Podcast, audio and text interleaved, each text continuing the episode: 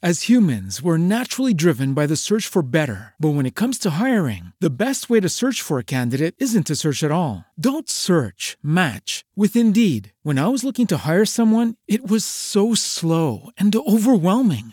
I wish I had used Indeed. If you need to hire, you need Indeed. Indeed is your matching and hiring platform with over 350 million global monthly visitors, according to Indeed data, and a matching engine that helps you find quality candidates fast. Ditch the busy work. Use Indeed for scheduling, screening, and messaging so you can connect with candidates faster. And Indeed doesn't just help you hire faster. 93% of employers agree Indeed delivers the highest quality matches compared to other job sites, according to a recent Indeed survey. And listeners of this show will get a $75 sponsored job credit to get your jobs more visibility at Indeed.com slash podcast. That's Indeed.com slash podcast. Terms and conditions apply.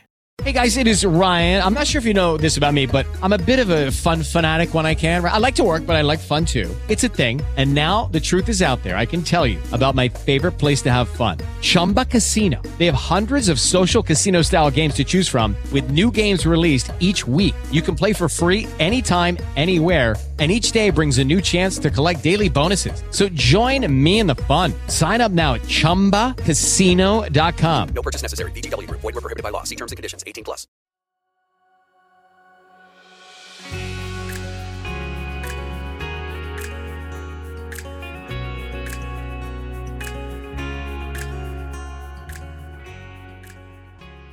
L'Italia di un futuro neppure troppo remoto è lo scenario di questa storia corale, Il bello non sazia di Ilarione Loi, una storia dai tratti arguti e divertenti.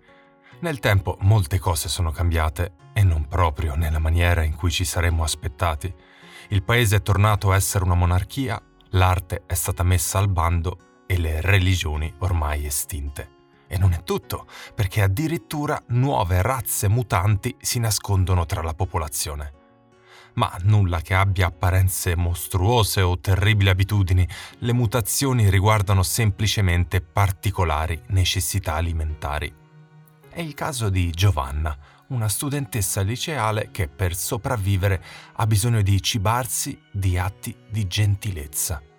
Del suo compagno Carmine, un callifago ovvero una creatura che necessita di bellezza e che per sfamarsi deve spostarsi continuamente in cerca di quella che ancora rimane, nonché della loro nemesi, la terribile professoressa Tagliapane, che parrebbe suggere il proprio nutrimento dalla paura di chi gli sta vicino. Attorno a loro si intrecciano le vicende di un gruppo di altri personaggi curiosi e sfaccettati, catturati nel brillante realismo di una narrazione fluida e vivace che dona alla scrittura il respiro della vita vera. Con una penna acuta e irriverente, Loi regala ai lettori un mondo sottilmente alternativo, una distopia che fa da specchio a dettagli taglienti della nostra realtà, offrendo dei sagaci spunti di riflessione su ciò che tutti noi diamo per ovvio, ma che ovvio non è mai. State ascoltando Vitamine L. Benvenute e benvenuti al ventesimo episodio della quarta stagione.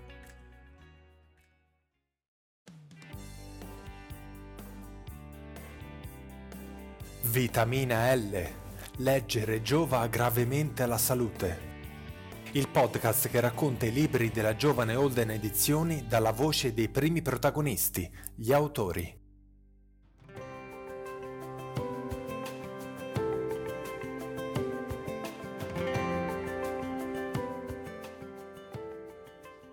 Ilarione Loi è nato a Palermo nel 1988. È di origini siciliane e calabresi ed è affezionato a entrambe le regioni in egual misura. Tra le sue passioni c'è la corsa e, dato che nel 2018 ha preso parte anche alla maratona di Palermo, poi c'è la recitazione e l'uncinetto. Ha partecipato a importanti concorsi letterari nazionali, ottenendo ottimi risultati. Ha pubblicato Il demone dei miei peccati per la nostra casa editrice nel 2021, Racconti biondi di un biondo dentro nel 2022, Fragile da amare, Leonida Edizioni nel 2022 sempre e tra poco una raccolta di brevi racconti dal titolo Mollati al vento, sempre per giovane Holden. Il bello non sazia è il mio ultimo romanzo. L'idea è nata dal mio primo libro, Il demone dei miei peccati. Lì appariva come una comparsa fugace una giovane ragazza col sogno di diventare scrittore. Sì, scrittore al maschile perché usava uno pseudonimo, Ugo Amico. Mi sono quindi interrogato su di lei, su come sarebbe andata avanti la sua storia ed è, nata, è nato questo romanzo ambientato nel futuro. Siamo nel 2052. Eh, Ruth, il nome di questa giovane donna, ora diventata donna fatta, e, mm, ce l'ha fatta riguardo la scrittura, è diventato uno scrittore di successo perché continua a mantenere la sua identità segreta. In effetti questa donna sembra avere più identità, più vite parallele. È uno scrittore di successo, ma al tempo stesso anche una professoressa di matematica. Odiata da tutti i suoi studenti perché certo non è la persona più sensibile di questa terra. E al tempo stesso a casa conduce una vita bucolica, circondata dalle sue galline. Galline che non saranno mai spennate, mai cucinate, lei li accudisce con eh, tanto amore. E riguardo l'amore, appunto, è particolare mm, la sua storia d'amore, perché è sposata con Cosma. Però i due sembrano fare vita separata, ognuno a casa propria. Si vedono di rado però il loro amore è sempre ben consolidato. Una storia d'amore un po' inusuale. O chissà, magari in realtà è più comune di quanto pensi. Spero vi piaccia.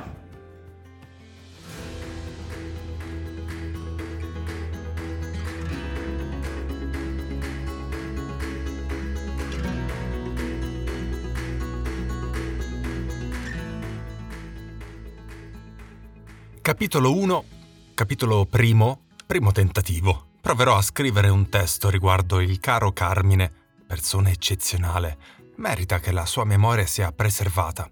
Ecco, ora inizio. Computer pronto? Allora vado, eh? Perché scrivo tutto questo? Roba che basterebbe dire a voce o magari anche solo pensare. È per accertarmi di essere pronta a scrivere. Ma mi serve per sciogliermi intanto nella scrittura, poi appena inizierò ad andare più spedita cancellerò tutte queste parti superflue. Allora, forza Giovanna, ma, ma sì, mi incoraggio da sola, sono pronta. Vediamo come potrei iniziare.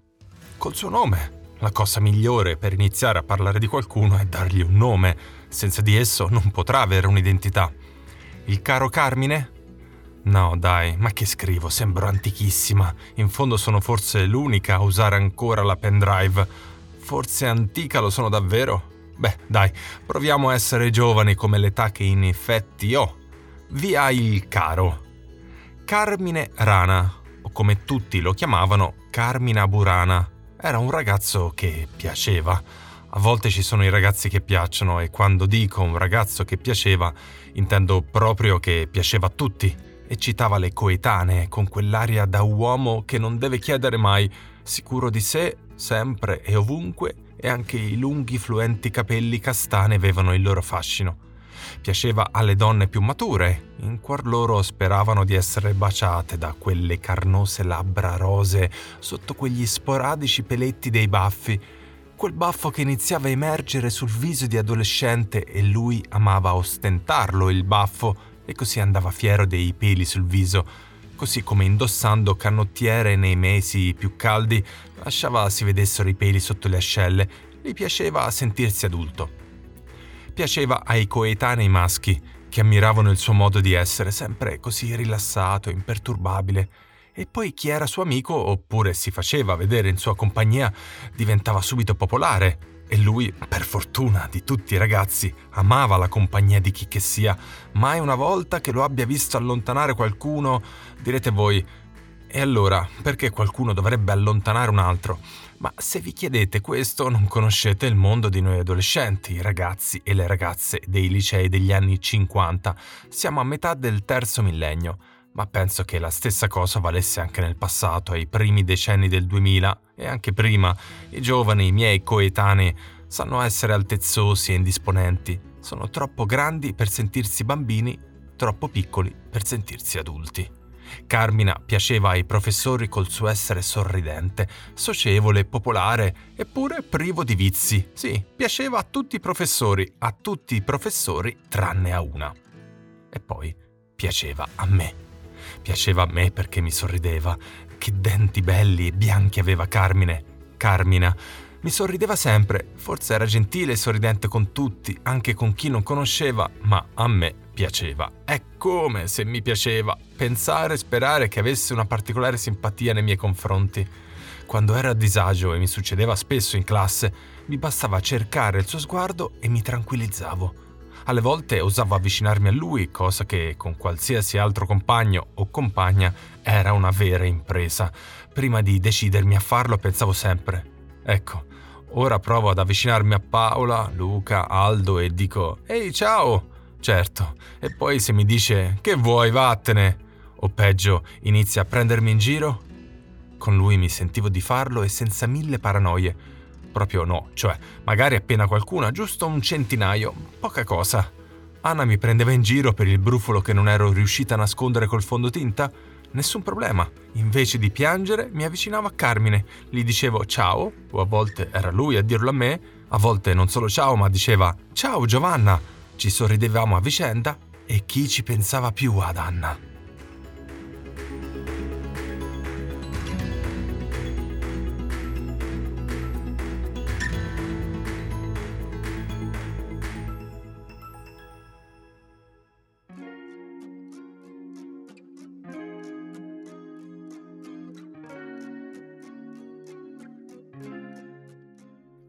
Dopo aver ascoltato l'incipit da Il bello non sazia di Ilarione Eloi, passiamo ora al questionario di Proust.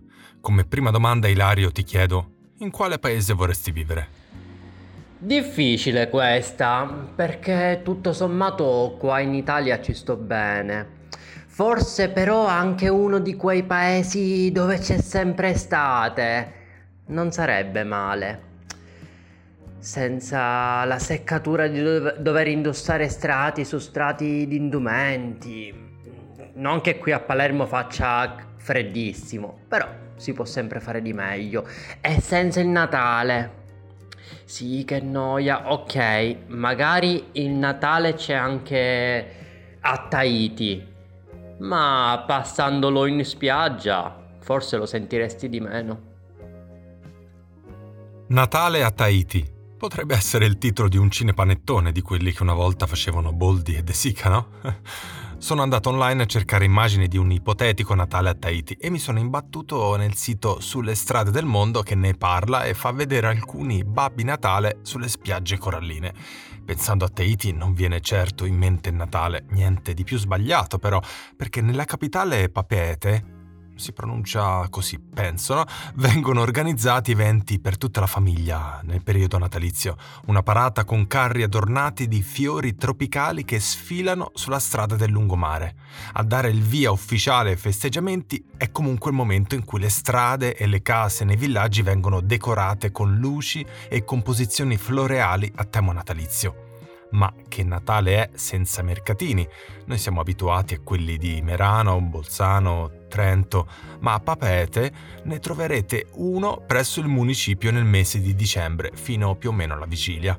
E per chi a Natale volesse scegliere la Polinesia, l'unica cosa a cui deve rinunciare è il freddo invernale. Non sentirà la mancanza neppure di Babbo Natale, che, lasciata al Polo Nord la slitta con le renne, arriva dal mare, a bordo di un motoscafo, in canoa o sugli sci d'acqua. Seconda domanda. Chi è il tuo poeta preferito? Il mio poeta preferito è sempre l'ultimo, perché lo amo mentre lo leggo. Soffro con lui, gioisco con lui, è un po' come in amore. Puoi aver amato tanti o tante fidanzate, ma mentre la vivi la passione la senti sempre più forte. Ne ho amati tanti, Leopardi, Merini, Coleridge, Bukowski, anche i vostri, della giovane Holden, Sacripanti, Imperi, Marconi. Al momento sto leggendo 100 poesie d'amore a Lady Oak. Il mio preferito è quindi Michele Mari. I nostri incontri erano sessioni di sguardi sorridenti che si staccavano solo per controllare l'ora, e tanto era fra noi lo struggimento che spesso ci siamo presi il lusso di non baciarci. Questa era una delle brevi poesie contenute nella silloge di Michele Mari che hai citato, un autore prolifico che si è cimentato nella narrativa e nella poesia e anche traduttore su alla traduzione di un'edizione dell'Isola del Tesoro di Stevenson e La fabbrica degli animali di Orwell. Con 100 poesie d'amore a Lady Oak ha vinto il Premio Letterario Nazionale Pisa, Premio Tassoni e Premio La Ginestra in questo breve estratto da un intervento di Mari a studenti di una scuola superiore, spiega come è nato come scrittore. Fondamentalmente che sono diventato scrittore eh, essendo stato prima di tutto ovviamente lettore, fin, fin dai primi anni in cui si può leggere. Da bambino leggevo tantissimo, leggere era la principale occupazione della mia della mia giornata al di là della scuola e eh, a un certo punto mi sono accorto che tutte queste storie che, che assimilavo, che entravano in me, ehm, non si depositavano come un materiale inerte, continuavano a vivere, a muoversi, a, a rilasciare energia come se fossero radioattive suscitando in me quindi una specie di continuo chiacchiericcio mentale, di continuo parlottio e in questo parlottio che aveva il suo momento magico, il suo momento migliore eh, nella fase dell'addormentamento, quando, quando andavo verso il sonno, questo parlottio integrava quelle storie, le proseguiva. Io mi impossessavo dei personaggi dei libri che avevo letto e li facevo miei e li, li incrociavo con personaggi di altri libri, quindi contaminavo, creavo, come dire, delle, delle geografie eh, implausibili, eh, delle vicende a volte molto semplici, a volte molto complesse, in cui amavo entrare. Io entravo fra gli altri personaggi, in questo modo diventavo personaggio a mia volta e non ero soggetto della, della narrazione, ma oggetto, no? e, o, o, soggetto e, e oggetto insieme. E quindi scrivere poi è stato quasi un atto dovuto, un atto fisiologico, è stata proprio la continuazione di questo parlottio, il trasferimento sulla pagina di questo, di questo parlottio. Prossima domanda. Qual è il personaggio della storia che odi di più? Più che odio, diciamo che non ho molta simpatia per Garibaldi. Sì, è osannato, gli dedicano vie, piazze, c'è una sua statua a cavallo praticamente in ogni città d'Italia. Ecco, io questo amor di patria lo ridimensionerei. In fondo la patria che cos'è? È soltanto un'invenzione astratta. Serve soltanto a fare più guerre. Garibaldi fu un ragazzino vivacissimo e coraggioso. Con il mare, con il quale viveva in totale simbiosi, ebbe sempre un rapporto speciale. A otto anni salvò una donna caduta in uno stagno, mentre a dodici trascinò a riva alcuni ragazzi caduti in acqua per il rovesciamento della loro piccola barca. Nelle sue memorie curate da Dumas eh, scrive quanto al nuoto, dove l'abbia imparato, non me lo ricordo. Mi sembra d'averlo sempre saputo e di essere nato anfibio. In quegli anni della fanciullezza visse una tragedia familiare della quale non scrisse un rigo parlandone con estrema reticenza. Era un bambinetto e fu testimone della morte terribile della sorellina Teresa di soli due anni e otto mesi. Morì insieme alla nutrice nel letto che prese fuoco, vanificando gli sforzi dei soccorritori perché l'uscio era chiuso a chiave. Tra le fiamme non ebbero scampo. Fu questa la causa per cui negli anni a venire le porte della casa di Caprera non ebbero mai le chiavi.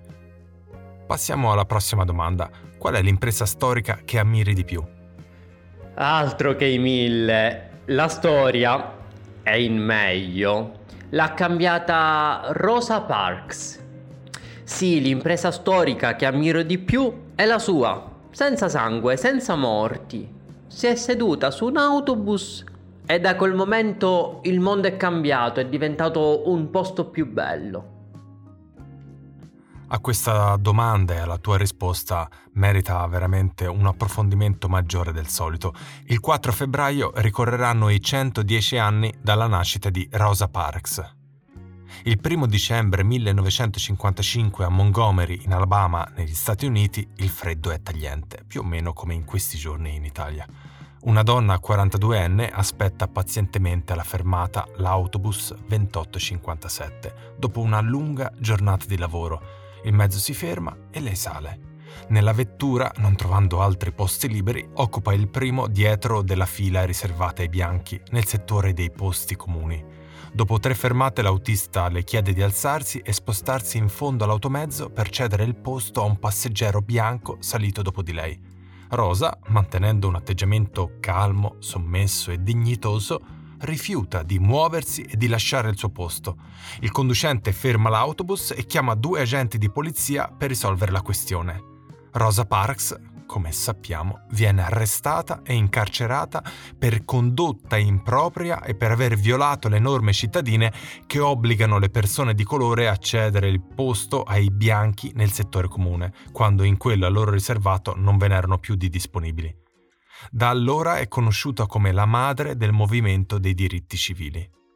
Jo Ann Robinson, presidente di un'associazione femminile afroamericana, stampò in migliaia di copie un comunicato in cui si invitava la popolazione nera a boicottare i mezzi pubblici di Montgomery il 5 dicembre, giorno del processo a Rosa.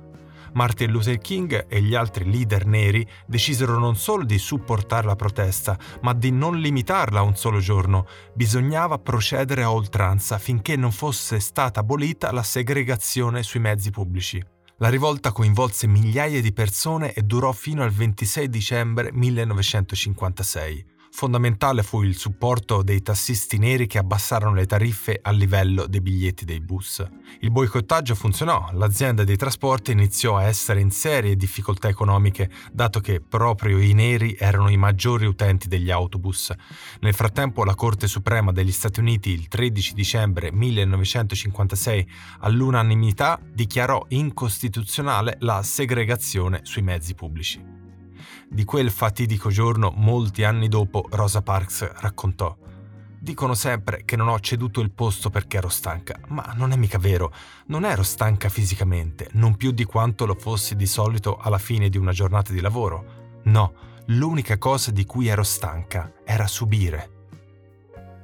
Ilario, lascia il motto della tua vita. Lo tenevo da parte per un'eventuale poesia o titolo di una silloge, anche se un po' lungo. Ma è questo. Tra tentenni tu tenta, magari va male. Ok, lo spiego. L'idea di non riuscire in qualcosa a molti può spaventare, ma a me no. Anzi, la sento come una comfort zone. È un'ipotesi che prendo sempre in considerazione e se si avvera pazienza, non ci rimango male. Contrariamente, invece il successo, quello mi spiazza sempre. E quindi l'idea che qualcosa possa non riuscire al meglio paradossalmente mi dà più coraggio e mi spinge a impegnarmi sempre di più, a dare sempre del mio meglio, a fare sempre del mio meglio.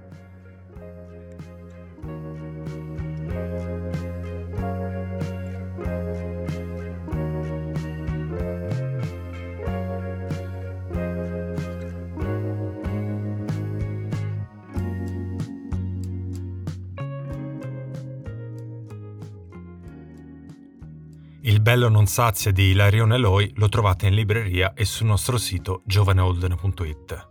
Vi ricordo che sono in corso le iscrizioni al Premio Letterario Nazionale Bukowski, scadranno il 9 di marzo, è possibile partecipare con opere inedite di poesia, racconto e romanzo. Sul sito premiobukowski.it trovate il bando di concorso. Da Marco Palagi è tutto, un grazie per l'ascolto e come sempre appuntamento al prossimo episodio. Leggere giova gravemente alla salute.